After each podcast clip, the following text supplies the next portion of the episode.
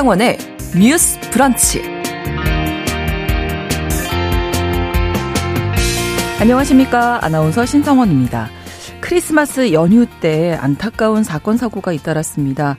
24일에는 세종시의 한 목욕탕에서 70대 여성 3명이 감전돼 숨지는 사고가 있었죠. 오늘 오전 소방당국 그리고 전기안전공사 등이 함께 사고가 난 목욕탕에 대해서 제2차 합동 감식을 실시하기로 했습니다. 경찰은 온수탕 안에 전기가 흘러간 것으로 보고 누전 원인을 밝히기 위해서 배전함 등 전기 공급 시설을 집중적으로 살펴볼 계획입니다. 이뿐만 아니라 썰매장 개장 이틀 만에 보행도로의 지붕이 무너져서 사람들이 부상을 당했는데요. 또 성탄절 새벽에는 서울의 한 아파트에서 화재가 나서 아이를 안고 뛰어내린 30대 아버지가 사망하는 정말 안타까운 일도 발생했습니다. 첫 번째 뉴스픽에서 이 성탄절 연휴 동안 벌어졌던 안전과 관련된 사건 사고 들여다보겠습니다. 지난 2018년 TV 뉴스에 현지 검사가 직접 얼굴을 공개하고 출연해 자신이 성추행의 피해자다라고 폭로해서 엄청난 파장을 일으켰습니다. 우리 사회의 미투 운동의 시발점이 됐던 서지현 당시 검사의 고백이었는데요. 서전 검사가 가해자인 안태근 전 검사장과 국가를 상대로 낸 손해배상 소송에서 대법원은 지난주에 서정 검사의 패소를 확정했습니다. 공소시효가 지난 탓에 이 손해배상을 받을 수 없다 이렇게 결론을 내린 건데요. 오늘 서해진의 범죄연구소에서 비록 법적 싸움에서는 패소했지만 서지현 전 검사의 미투가 우리 사회에 남긴 변화들에 대해서 이야기 나눠보도록 하겠습니다. 12월 26일 화요일 신성원의 뉴스 브런치 문을 여겠습니다.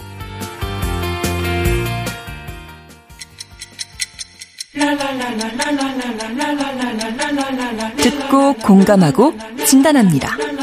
우리 사회를 바라보는 새로운 시선. 신성원의 뉴스 브런치 뉴스 픽.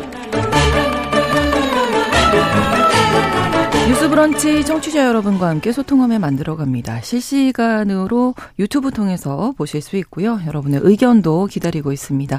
짧은 문자 50원, 긴 문자 100원이 드는 샵 9730, 우물정 9730번 누르시고 의견 보내실 수 있고요. 또 라디오와 콩 앱으로도 많이 참여해 주시기 바랍니다.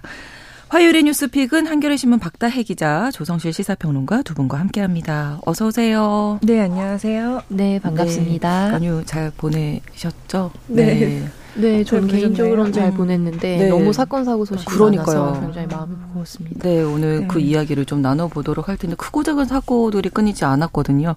일단 목욕탕 온수풀에서 70대 어르신들이 사망하는 일이 네. 어, 이거 누가 예상이나 했겠습니까? 아, 네, 너무 안타깝습니다. 정말 이제 그냥 연말 맞이해서 가셨을 텐데 목욕을 하시려고 또 네. 건강 전날까지 정말 건강하신 분들이셨다고 해요. 근데 이제 그 목욕탕 물이 통하는 곳, 그러니까 물이 있는 곳에 어쨌든 전기가, 전기가 계속 통할 거잖아요. 수밖에 없는 곳인데다가 건물이 거의 80년대 지어진 건물이더라고요. 그래서 음. 건물이 노후화됐다 보니 아무래도 이런저런 뭐 취약한 부분이 있었던 거 아닌가라는 생각이 드는데 말씀해 주신 대로 오늘부터 사실 본격적으로 조사가 들어갈 예정이고요. 그래서 네. 70대 어르신 세 분이 모두 감전으로 이제 돌아가셔서 정말 어, 행복해야 할 연휴와 연말에 정말 가족분들이 이제 날벼락 을 음. 맞으신 상황입니다. 그래서 너무 안타까워요. 이제 목욕탕이라는 게 특히 이제 어르신들은 사실 동네 사랑방 같은 역할을 네, 네, 하는 네. 곳이기도 맞아요. 하잖아요. 그래서 아 정말 예상치 못했던 곳이라서 네 안타깝다는 말씀을 좀 네 드립니다. 네 음.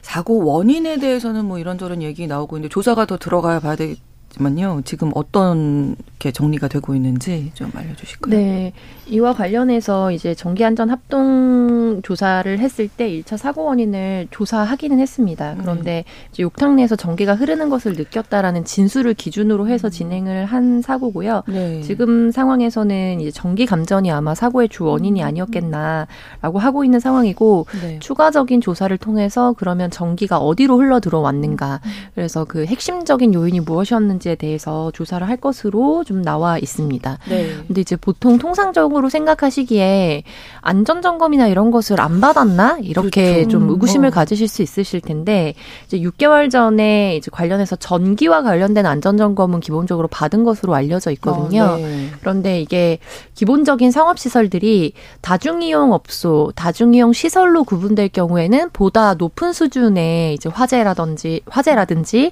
전기 관련된 안전 점검 등을 받도록 하고 있습니다. 네. 근데 이것들이 구체적인 법령이 특별법으로 있긴 하지만 거기에 어떤 업체가 해당될 것이냐는 대통령령 등 이제 음. 하위 법령으로 사실 규정이 되어 있거든요. 네. 그래서 이번 사고 직후에 제가 관련된 법령을 찾아보니까 목욕탕 업 같은 경우에는 일반 물을 이용해서 그러니까 물로만 제공하는 업소 같은 경우에는 이제 100명 이상을 수용할 수 있을 경우에 해당이 되고 네. 대신 우리가 보통 찜질방이라고 하죠. 황토 네, 네. 등 기타 등등의 이제 뭐 명시되어 있는 재료를 활용해서 음. 추가적인 서비스를 제공하는 경우에는 100명 이하여도 다중용 업소로 규정을 해서 음. 관련된 특별법 법의 저촉을 받도록 하고 있어요. 어. 그런데 지금 본 이제 업소 같은 경우에는 약 40년 정도 된 곳인데 네. 이제 2층, 3층은 이제 모텔 업소로 사용을 하고 1층 같은 경우에 남탕이 있고 지하에 여탕이 있는 형식으로 음. 이제 생각하시면 되게 클래시컬한 예전에 있었던 그런 그렇죠. 업소인 것 같아요. 네. 그리고 지금 이게 읍단위에서도 일어났기 음. 때문에 그래서 규모라든지 이런 부분에 있어서 어, 이런 다중이용 업소로서 등록되지 않았던 기관인 것과 음. 그리고 그간에 이제 합선 위험이 되게 있어 보이는데 이 부분에 대해서 추가적으로 보수를 하든지 점검을 받아봐야 되지 않느냐라고 얘기한 적이 있었다라는 네. 방문객의 또 증언 같은 것들이 아. 여러 취재 보도를 통해서 나오는 걸로 봐서 네. 추가적으로는 노후화에 의한 뭔가 정기 합선이 음. 아니겠느냐라는 정도의 좀 예견이 되고 음. 있는 상황인 것 같습니다. 네, 6개월 전에 전기 안전 점검 받았을 때는 뭐 별다른 이상은 없었다. 그렇죠. 그러니까 전기가 배급되는 과정 자체에 있어서 음, 뭐 본질적인 문제가 있었던 것은 음. 우선 6개월 전 기준으로는 아니었던 아니었다. 것으로 보입니다. 네. 그러니까 지금 뭐 주민들도 얘기하고 있고 건물이 워낙 노후 자체가 노후화됐다. 맞습니다. 오래됐으니까. 네. 네.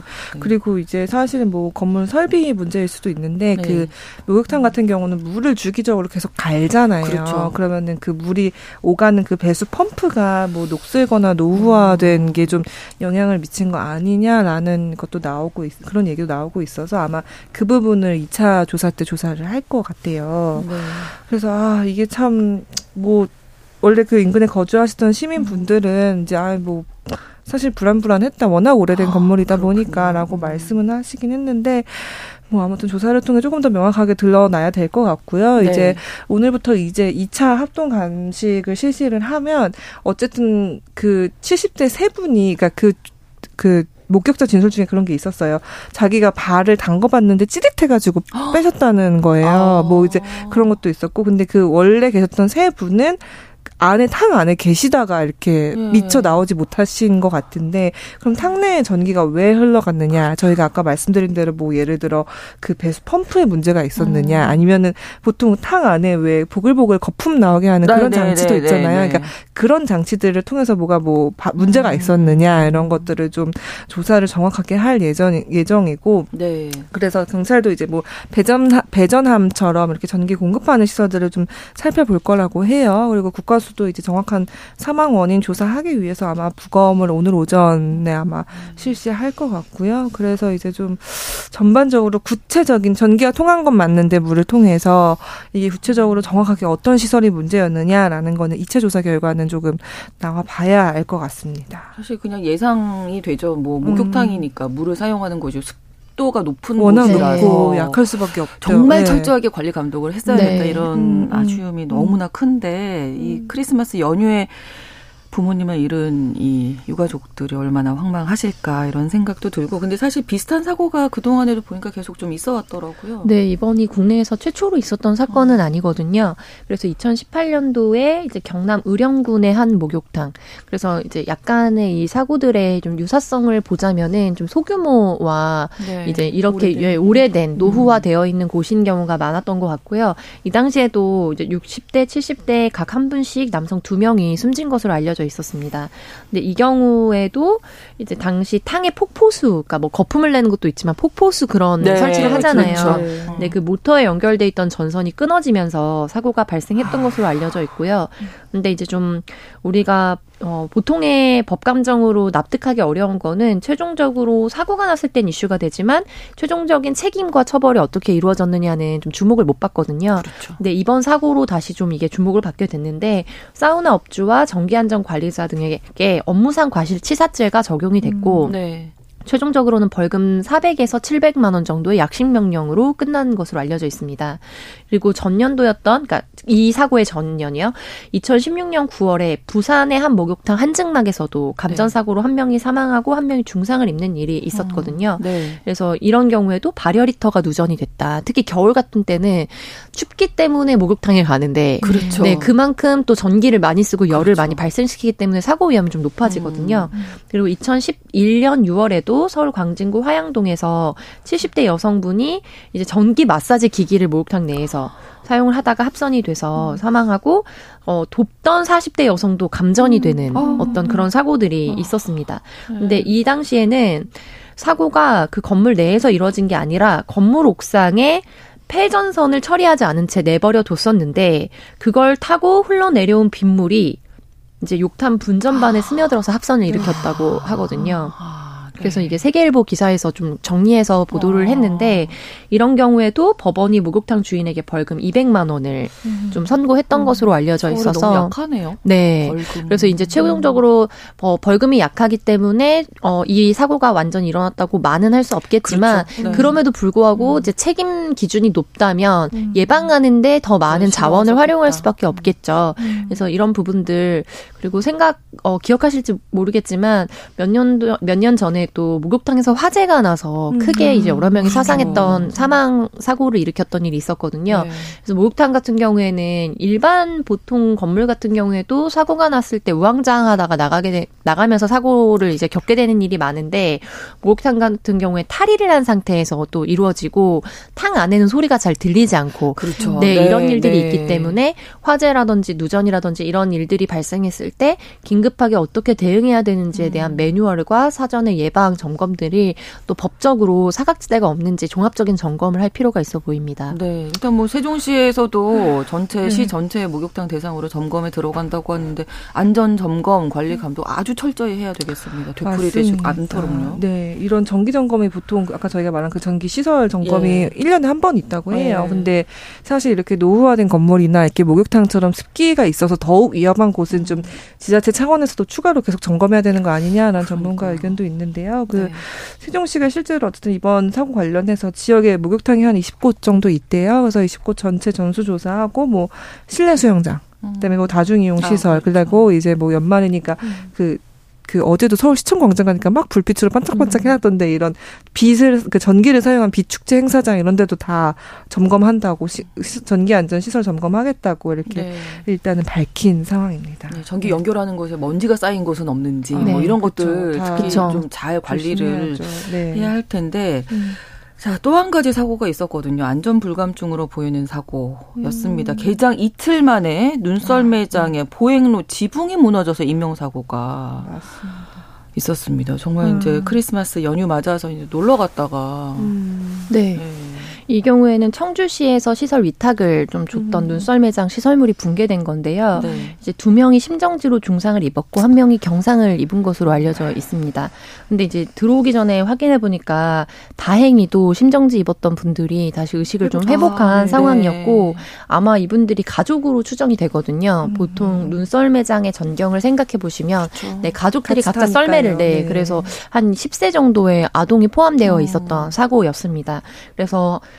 어, 지금 의식을 회복했기 때문에 그렇지 하마터면 정말 사망자를 많이 뭐 발생하는 네. 사고가 될 뻔했고 좀 충격적인 거는 이게 청주시에서 직접 뭐 운영하진 않았다고 하더라도 음. 전체적인 관리 감독이 최종적으로 청주시에게 있을 수밖에 없는 위탁 구조의 업체였다는 음. 점이 또 충격을 낳는 것 같아요. 그래서 이것의 이제 발생 원인에 대해서 온라인상에서도 감론을 박이 있었던 것 같은데 음. 예를 들면 시설물이 이렇게 올라가는 길이 있으면 그 네. 위에 약간 비닐하우스와 묘사한 형태로 음. 비닐을 막아뒀는데 네, 네. 그거 이외에 있었던 어떤 그런 어, 가건물 형태의 것들 음. 위에 인공 눈을 설치한 것이 아니냐라는 좀 의혹을 아. 받았거든요. 그러니까 분위기를 네. 연출하기 아, 위해서. 네, 네. 근데 눈의 하중이 실제 눈이 오면서 너무 무거워져서 이게 무너져 내렸다라는 음. 감론을박이 있었고 이와 관련해서 좀 업체 측에서는 인공 눈은 아니었고 네. 실제로는 눈을 설치한 게 아니었는데 네. 최근 며칠 동안 눈이 예기치 못하게 엄청 많이 네. 눈이 왔잖아요. 네, 네. 근데 이제 그 무게를 이기지 못해서 무너져 내렸다. 그래서 그런 음. 예측과 구조상의 안전에 문제가 좀 있었던 것으로 실수가 있었던 것으로 좀 음. 보입니다. 네. 그래서 이와 관련해서는 좀 이제 추가적으로 어떻게 그러면 이거 에 거에 대해서 어 대안을 좀 마련할 것인가 등등과 또 지속적인 운영을 할 건가. 지금은 임시 폐쇄를 좀 한 상황이거든요. 네. 그래서 이 사고가 여기에서 나기는 했지만 사실 이 한 사건 말고 지금 눈썰 매장이나 이런 것들이 많이 또 개장을 하고 전국적으로 또 지자체에서 좀 앞다퉈서 뭐 아이스 링크장이라든지 눈썰 매장이라든지 이런 것들을 좀 개소를 하는 분위기거든요.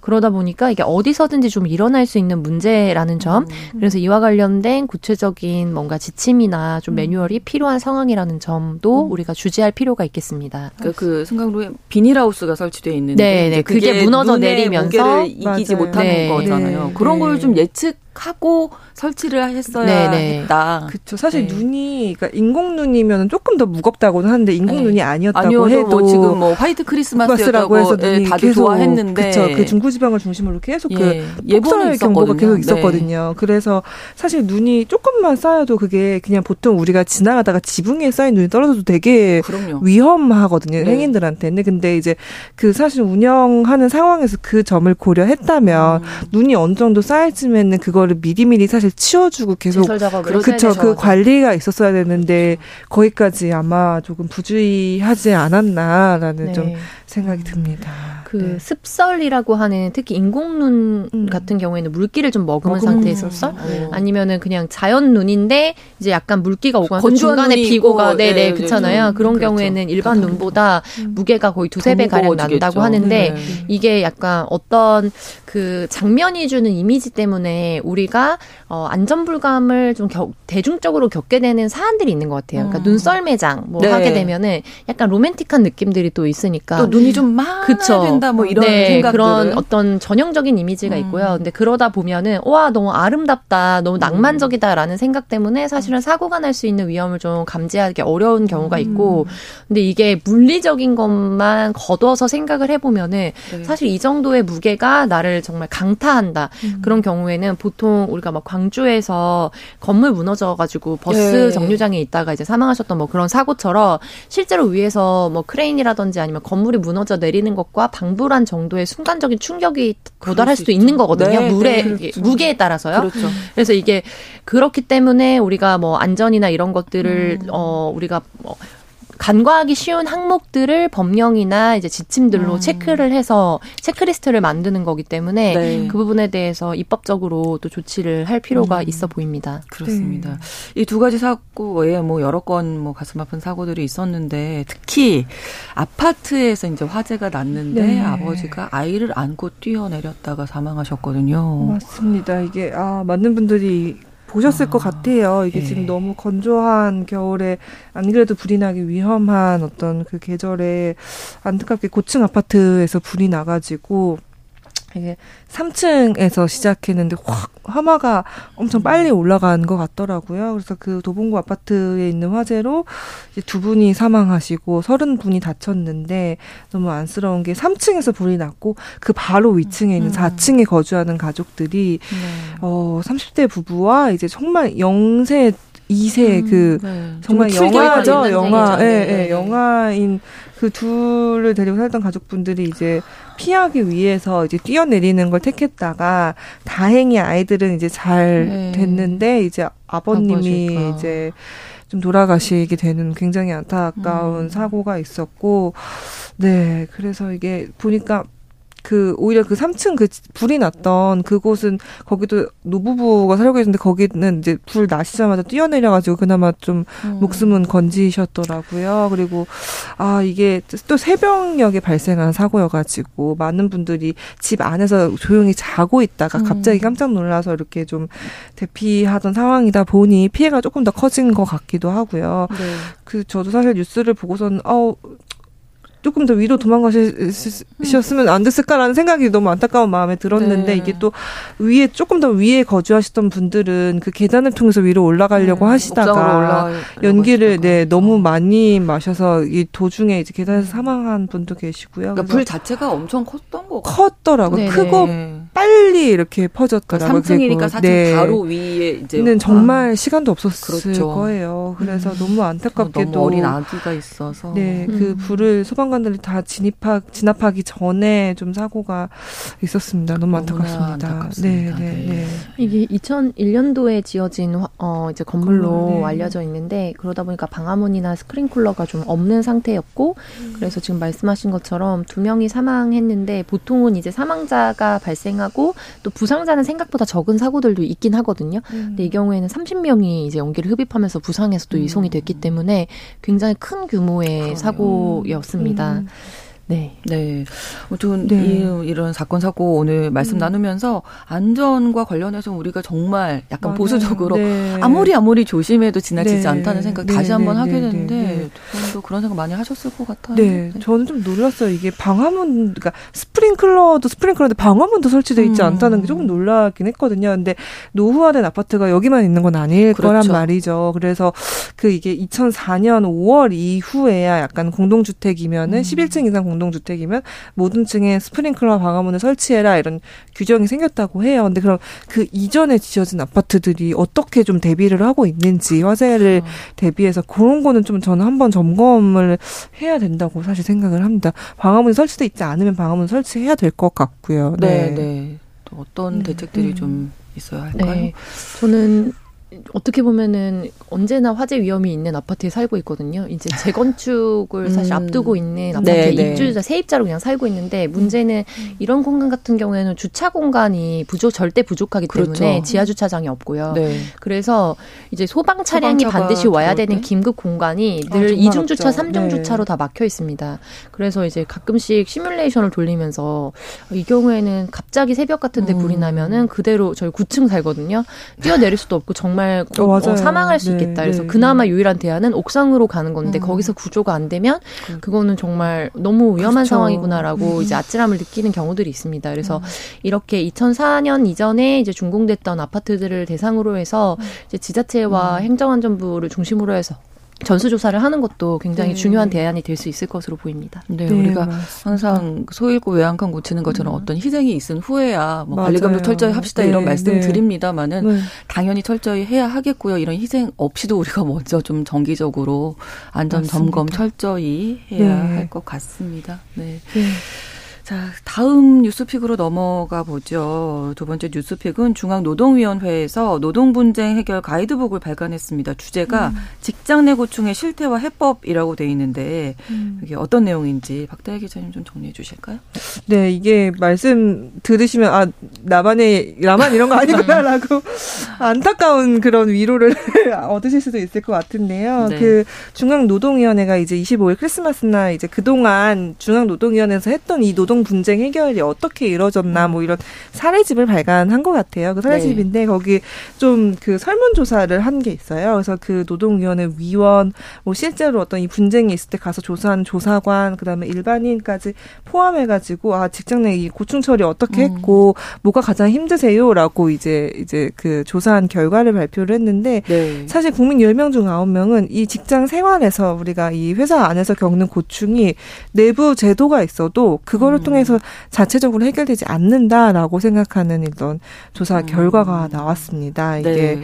사실 특히 일반인 1,039명 가운데 89.4%가 내부 고층 처리 제도가 잘 모르거나 음. 그 자기가 잘 모르고 있거나 아니면 아예 없거나 어. 아. 아니면 있어도 말씀드린 대로 활용도가 낮다라고 음. 이제 부정적인 응, 응답을 했고요. 네. 아 정말 그게 잘 돌아간다, 잘 처리된다라는 응답은 사실 10%에 거, 그쳐서 아, 우리가 이 제도 역시도 사실 잘 다시 점검해 볼 그런 시간이 된 것 같습니다. 네. 네. 뭐 직장 내 괴롭힘도 있을 수 있고요. 차별의 문제, 성희롱 맞습니다. 여러 가지 문제들이 네. 있을 수 있는데 이 음. 이야기 잠시 후에 자세하게 또 알아보도록 하겠습니다. 뉴스 브런치 1부 마치고 2부에서 뉴스픽 계속 이어가고요. 11시 30분 부터 일부 지역에서 해당 지역 방송 보내드리겠습니다.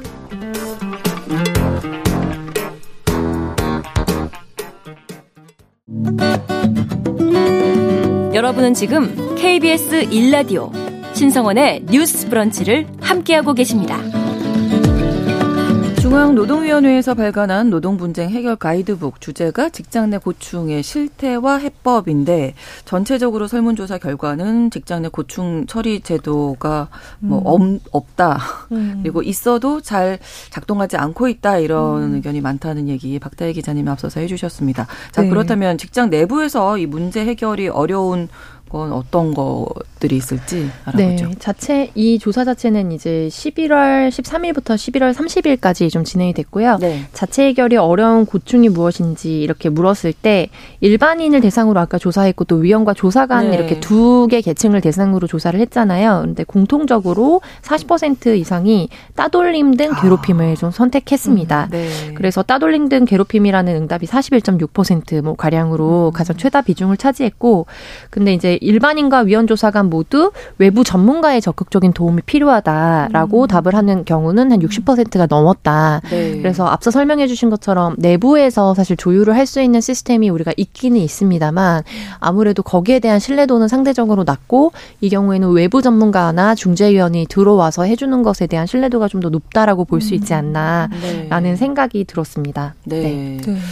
네. 내부에서 왜 이렇게 해결이 어렵다고 볼까요? 근데 저는 약간 이게 이해가 되는 게 왜냐하면은 네. 보통 이런 직장 내 괴롭힘 문제는 대부분은 위계가 있을 때 발생하거든요. 음, 아무래도, 아무래도 네. 그러니까 사실 하급자가 상급자한테 하기는 좀 그러니까 없는 건 아니지만 상대적으로 어렵고요. 음. 보통은 이제 상사가 이제 그 밑에 후배나 이제 그 직, 저기한테 할 텐데 그럴 경우에 사실 이게 예를 들어 사내 인사위원회에 올라갈 경우 네. 과연 그 인사위원회가 그 인사위원회에 있는 사람들은 사실 그 괴롭힌 가해자와 비슷한 직급이거나 음. 아니면 거기에 더 감정이입할 수 있는 더 공감할 수 있는 그런 경우가 더 많을 거거든요. 음. 그래서 사실 아래에서 약간 혹시 괴롭힘을 받는 사람들은 이게 과연 내가 우리 회사에 이거를 얘기를 음. 해봤자 잘 처리될 수 있을까라는 그런 의문이 문제가 생기... 과연 해결될 네. 것인가. 그 괜히 신고했다고 나만 혹시 더 큰 문제가 돌아오거나 이후에 그러면 안 되지만 인사상의 불이익이 음. 돌아오거나 그러는 거 아닌가라고 음. 좀 걱정할 수밖에 없을 것 같고요. 음. 그러다 네. 보니 사람들이 아 이거는 외부 위원이 참가했으면 좋겠다. 그러니까 음. 이 음. 양쪽 내부에서는 네, 해결이 안 되니까 이렇게 누구와도 관계가 없는 외부에서 하는 게 조금 더 공정하게 치러지지 않을까라고 생각할 수밖에 없는 그런 상황인 것 같아요. 같습니다. 음. 내부에서 해결하기 위해서 제일 필요한 건 뭐라고 보던가요? 내부에서 필요하기 위해서는 이게 이제 두 가지 측면에서 질문이 있었던 게 좀 재미있었거든요. 아, 네. 첫 번째로는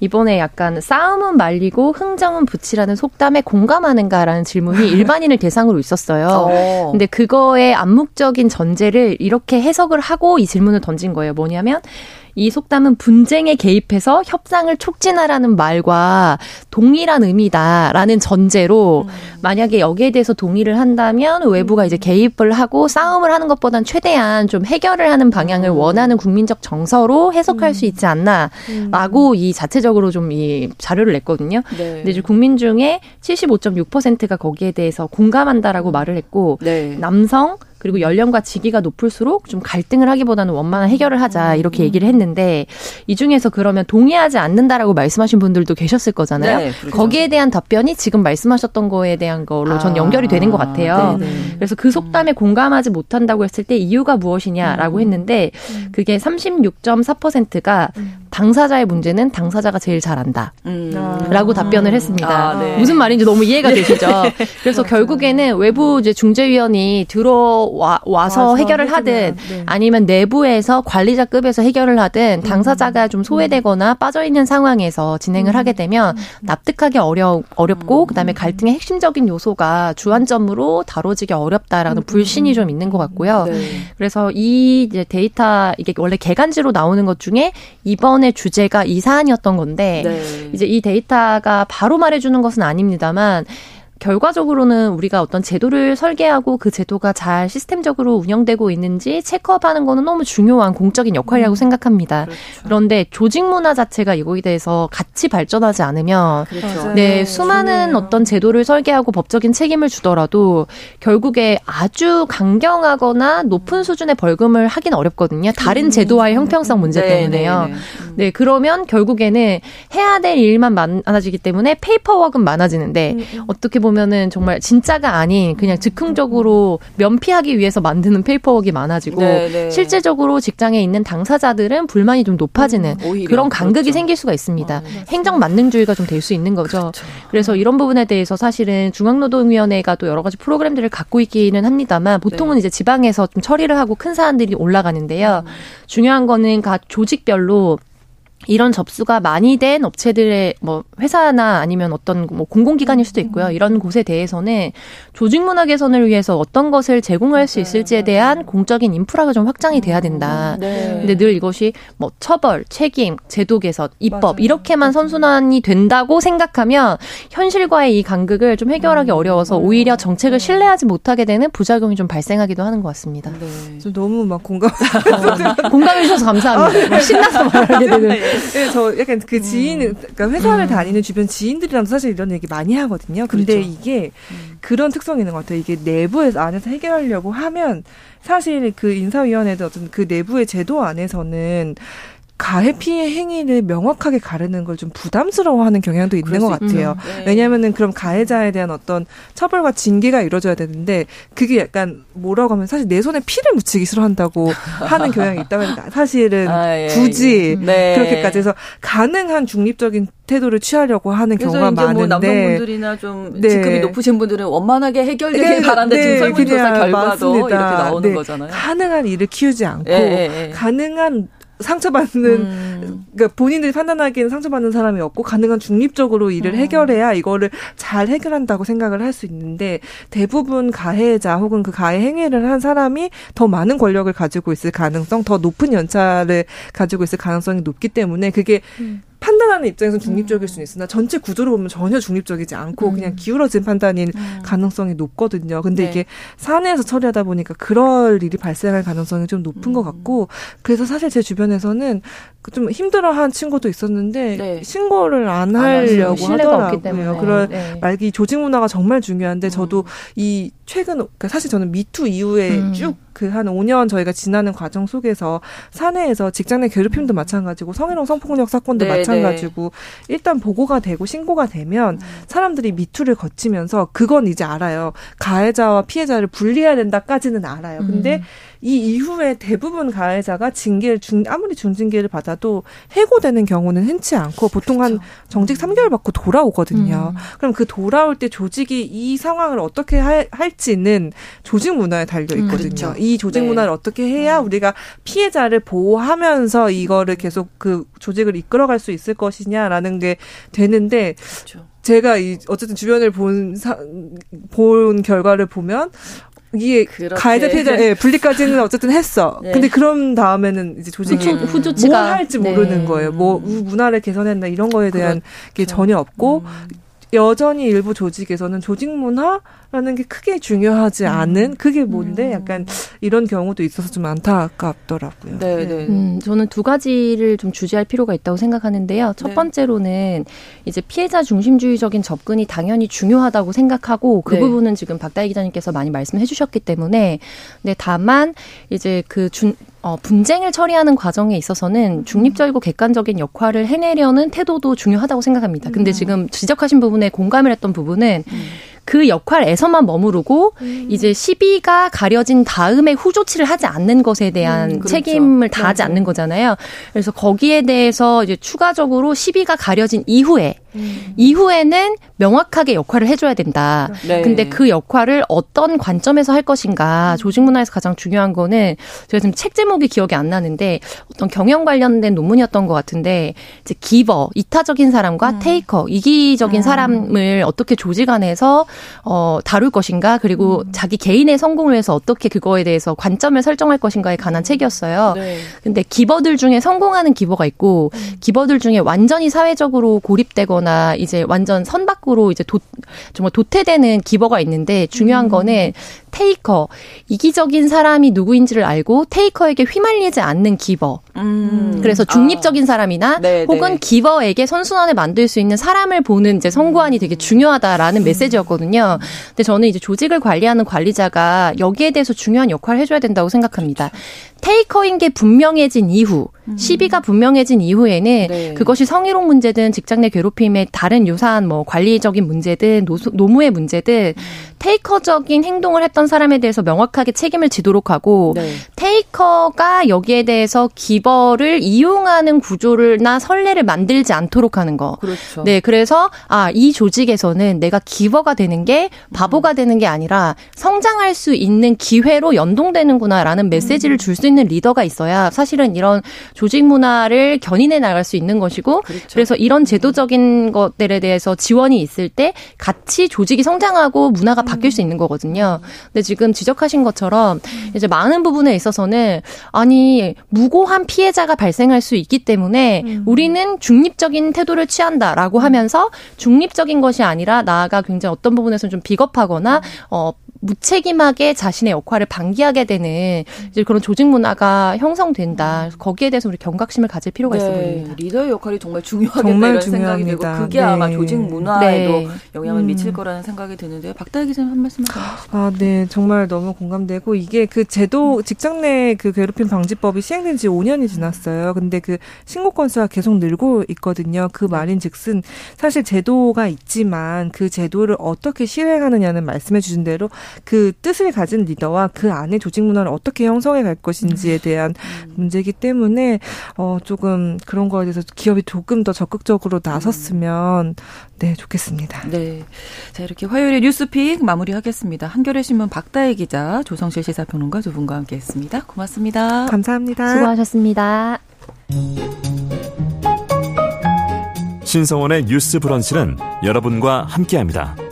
짧은 문자 50원, 긴 문자 100원이들은 9730. 무료인 콩앱과 일라디오 유튜브를 통해 참여해주세요.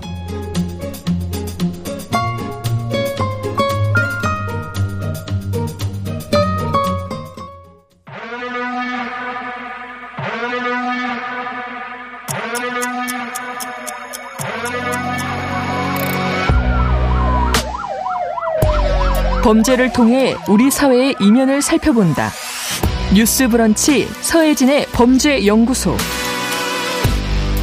우리 사회에서 벌어지는 범죄를 통해 세상의 이면을 살펴보고 더 나은 사회로 가기 위해서 연구합니다. 서혜진의 범죄 연구소 서혜진 변호사와 함께하겠습니다. 어서 오세요. 네, 안녕하세요. 자, 오늘은 어떤 이야기 해볼까요? 예, 오늘은 이제 우리 사회 미투 운동의 시발점이 되었던 음. 그 2018년도 그 서지현 검사의 그 미투 사건에 대해서 한번 짚어보려고 합니다. 네, 이 현직 검사가 당시에 이제 뉴스에 나와서 네. 나는 강제추행의 피해자다 했을 네. 때 이게 좀 그때 보셨어요? 봤어요. 네. 네. 되게 놀라웠었어요, 사실은. 왜냐하면 그렇죠. 어 일단은 뉴스 생방송에 나왔었고 그렇죠. 그때가 2018년 1월 29일이었는데 그 현직 검사 가 어, 생방송 생방송 음. 뉴스, 에 출연한다는 것 자체만으로도 사실 되게 이례적이었는데 네, 네. 뉴스에 출연해서 음. 어, 자신이 강제추행의 피해를 음. 입었었던 적이 있고 그걸로 인해서 인사상의 불이익을 받고 있고 음. 여전히 해결되지 못했다. 어쨌든 그 검찰 조직 내에 그 문제점이라든지 이런 것에 대해서 되게 덤덤하게 얘기를 했던 그런 그 서지원 검사의 그 시작이었는데요. 네. 사실 그 영상을 보고 그 다음 날 엄청나게 이제 많은 분들이 그렇죠. 어 정말 현장에서 반응이 느껴졌었어요. 그러니까 음. 어, 아. 어떤 분들은 되게 용기가 났다. 나도 이제 말할 수 있다라고 음. 얘기했던 분들이 많았고 네. 또 어떤 분들은 또 좌절감을 느꼈던 것이 음. 어, 현직 검사도 저런 피해를 입고 해결하지 못하는데 네. 내가 이걸 해결할 수 있을까라고 음. 또 얘기하시는 분들도 많았어요. 그래서 네. 정말로 다양한 현장의 목소리가 있었고 어, 그런 것들이 사실 우리나라의 어떤 미투 운동이 대중 운동화 그리고 사회 운동화되는 그 어, 첫 스타트를 끊었다고 음. 평가를 하고 있습니다. 네, 그 이후에 정말 운동이라고 할 만큼 미투 뭐 예, 해시태그도 예, 많이 맞아요. 달렸고요. 사실 미투 운동이 우리나라에서 시작된 운동은 아니고 그렇죠. 아주 오래전에 2007년 경에 미국의 사회 운동가 사회 운동가인 타라나 버크가 음. 뭐 어떤 자신의 성폭력 피해 사실과 뭐 성적 학대 이런 거에 대해서 문제점을 좀 고발하고자 음. 시작한 운동인데 네. 미국에서도 그 당시에는 그렇게 조명을 받지 못하다가 그 하비 와인스타인이라는 유명 네. 영화 제작자 있죠. 여기 이 성추문 사건을 계기로 이제 전 세계적인 이슈 로 떠오르게 되면서 음. SNS를 통해서 이제 미투 운동이 미국 사회에도 폭발적으로 번져나게 가까, 나가게 되고 우리나라도 이 미투 운동의 영향을 이제 뜨겁게 받게 되었죠. 네. 자 그리고 이렇게 출연을 한 이후에 이제 소송에 들어가잖아요. 네. 먼저 안태근 전 검사장에게 법적 책임을 지우는데 성공하지는 못했습니다. 1, 2심이 징역 2년이었는데 대법원에서 무죄. 네, 맞아요. 원래 이제 이 서장 검사가 문제 삼았던 행위는 네. 이제 안태근이 전 검사장의 네. 그 8년 전 2010년에 있었던 2010년. 그 장례식장에서의 강제추행 사건이었어요. 네. 그러니까 서장 검사가 강제추행의 피해자였는데 뭐 그 당시에는 이걸 사실 문제 삼기 정말 어렵죠. 한참 그렇죠. 선배고 서지현 검사는 검사 생활 시작한 지 얼마 안 됐던 어. 시절이었고 네. 그 당시에 안태근 검사의 지위는 검찰국장이었어요. 다, 아, 당시는 법무부 정책기획단장이었으니까 음. 상당히 이제 고위직이었거든요. 어, 근데 이런 상황에서 강제추행죄는 사실은 이제 그, 어, 그 당시에는 친고죄였고 이미 아. 고소할 수 있는 기간이 지나서 형사 처벌할 수는 없는 범죄가 됐습니다. 2018년 네. 당시에는. 네. 근데 과연 이런 식으로 추 후에 있었던 이그 아, 서검사에 대한 뭔가 그 인사상의 불이익, 불이익, 인사 배치를 네. 조금 기준에 맞지 않게 한다든지 이런 것들이 이게 그 직권 남용죄가 아닌가라는 음. 거에 대한 이제 문제 제기가 있었고 실제로 이제 안정 검사장이 직권 남용죄로 기소가 됩니다. 네. 기소가 되어서 1, 2심은 이제 징역 2년이 선고가 돼요. 직권 네. 남용이다 이 정도면 예를 들어 뭐 그러니까 가장 주요했던 이유, 가 여러 그 사실관계가 있지만 그 안전 검사 장이 자신의 어떤 이 서지현 검사에 대한 성추, 성추행 문제가 계속 불거지게 되면 네. 검사로서 승승장구한 경력에 엄청난 걸림돌이 될 수 있다고 판단을 했다. 그래서 이 서지현 검사에게 인사상 불이익을 주는 식으로 이제 사직을 음. 유도하거나 이 서검사의 평판에 치명타를 입히려 했던 것으로 보인다라는 것이 인정이 되어서 네. 유죄가 선고가 됐거든요. 네. 그런데 이렇게 대법원에서는 이게 파기가 됩니다. 그래서 최종적으로는 무죄 선고를 받았는데요. 이 당시에 이제 직권남용죄가 사실은 그, 어, 우리 박근혜 전 대통령의 탄핵 이후에 공무원들의 직권남용죄 문제가 좀 많긴 했었어요. 근데 이걸 네. 어디까지 볼 것인가에 대한 법리적인 문제도 많았는데 네. 좀 어려운 법리일 수도 있는데 어쨌든 대법원은 직권남용죄에 좀 그 성립 범위를 좀 좁혔다고 해석을 할 수 있어요. 음. 어, 그 발, 그 서지현 검사를 발령내는 그 과정이 뭐 검사의 전보 인사 원칙이나 기준을 그렇게 위반했다고 보여지진 않는다. 어. 그러니까 직권남용죄가 성립하려면 네. 뭔가 의무 없는 일을 하게 해야 되거든요. 아. 근데 인사에 있어서는 뭐 이런 기준도 중요하지만 여러 가지 재량도 다 포함되는 것이기 때문에 이게 직권남용죄가 아. 성립하기는 좀 어렵다라는 판단으로 음. 무죄 취지로 돌려보냈고 이제 네. 최종적으로 무죄가 확정이 됐습니다. 네. 네.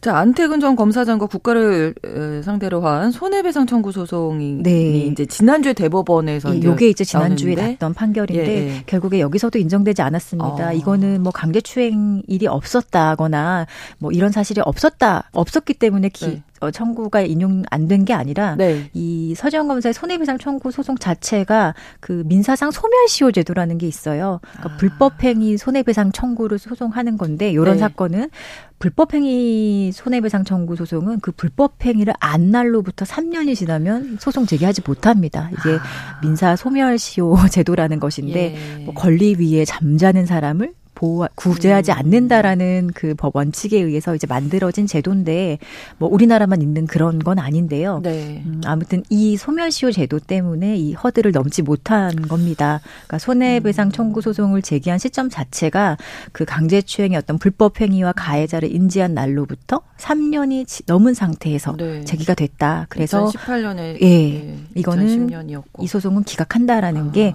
이게 그 대법원 판결의 요지였습니다. 그러니까 이게 다 패소는 했지만 네. 성추행 자체가 없는 그렇죠. 어떤 예, 예. 팩트가 없는 건 아니잖아요. 아닙니다. 예, 이거 네. 소송의 모든 대상이 사실상 안태근 전 검사장에 대해서 강제추행죄로 고소할 수 있었으면 네, 가장 네. 좋았을 텐데 그렇죠.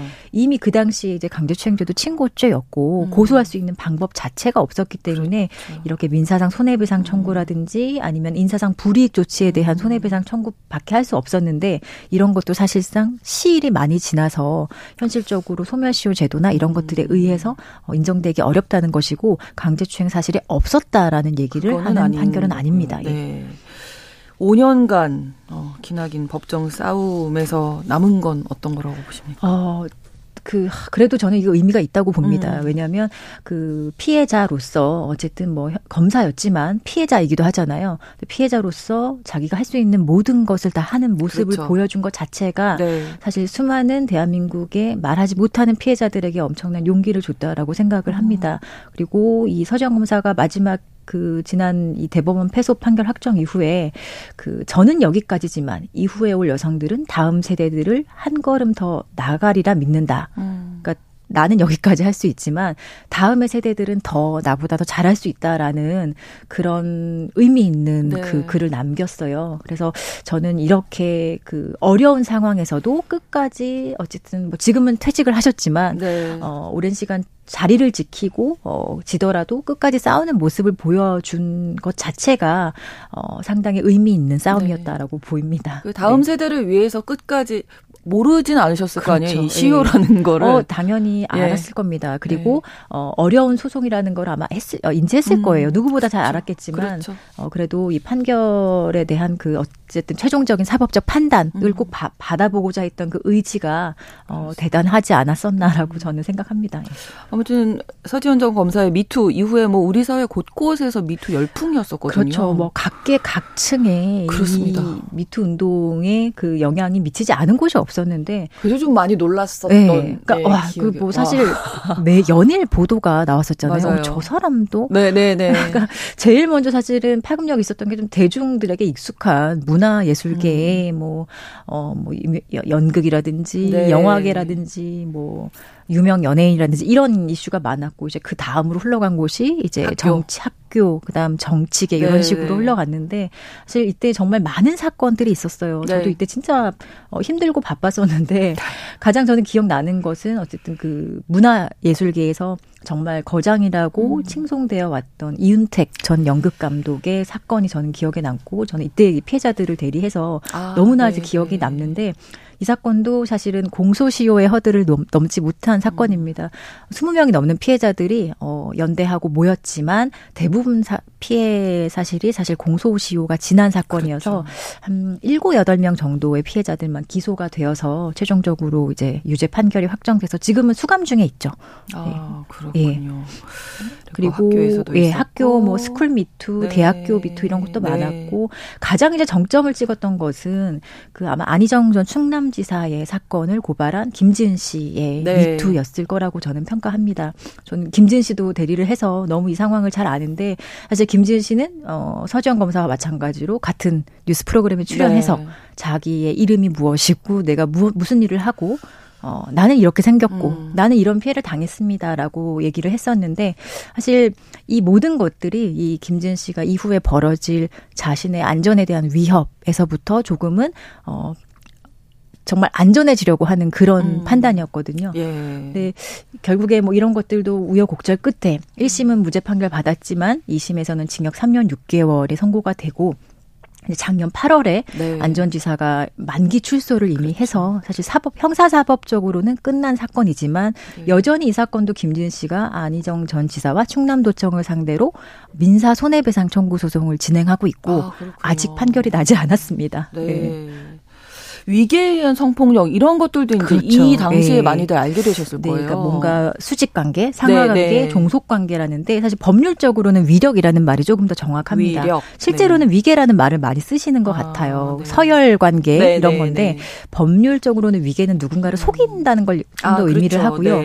위력이라는 의미가 조금 위력. 더 적절한데 뭐 위력에 의한 성추행 음. 위력에 의한 뭐 어, 성폭행 이런 것들이 사실 많은 분들이 모르셨다가 이제 네. 아 이런 것들이 있구나 음. 뭐 이렇게 형법적으로도 위 업무상 위력에 의한 강간 뭐 간음죄 그리고 위력에 의한 강제추행죄가 사실 잘 적용을 안 하다가 네. 미투 운동을 계기로 사실 실제로 어 이런 법 조항들이 다시 좀 음. 살아났다라고 저희도 평가를 하고 있습니다. 그렇군요. 네. 자 미투 후 시간이 좀더 흘렀는데 네. 우리 사회에 던진 긍정적인 메시지도 어. 있고 지금 생각해 보면 뭐 많이 달라졌다고 예, 보십니까? 그래도 저는 긍정적인 측면이 있다라고 봅니다. 네. 뭐 사실 5년 정도 이제 지났는데 네. 사실 미투 18년도에 일어난 미투 사건이 아직도 다 사법적으로 판단이 끝난 건 아니거든요. 지금도 계속되고 예, 저도 최근에 2018년도에 그렇죠. 있었던 사건을 최근에 선고받은 사건도 있, 듯이 네. 이게 아직도 사법적으로는 다 끝나지 못했고 어그 현실에서도 많이 일어나고 음. 있는 일인데요. 근데 어쨌든 피해가 존재함에도 말하지 못하는 피해자들이 처한 상 피해자들 피해자들이 처한 상황을 우리가 좀 돌아볼 수 있게 음. 되었고 좀 더 나아가서는 이제 그 법과 제도 속에서 제대로 된 권리 구제를 받지 못했던 전반적인 사회적 음. 약자들에 대해서 돌아보는 계기가 되었다라고 네. 어, 평가할 수 있을 것 같습니다. 네, 휴의 문제를 얘기하다 보니까 또 어, 그럼 그때 얘기하지. 뭐 이렇게 말씀하실 수도 있을 것 네. 같은데 아니죠. 지금 예, 현실적으로 그때 얘기할 수 없었던 이유가 있어요. 이유가 네. 있죠. 네. 다들 있으실 거고 이제라도 이제 이렇게 연대하고 네. 이야기할 수 있어서 어떻게 보면 또 다행이다 이런 생각도 드는데 참 우리 사회에 많은 그 메시지를 네, 던진 맞습니다. 것이 아닌가 싶습니다.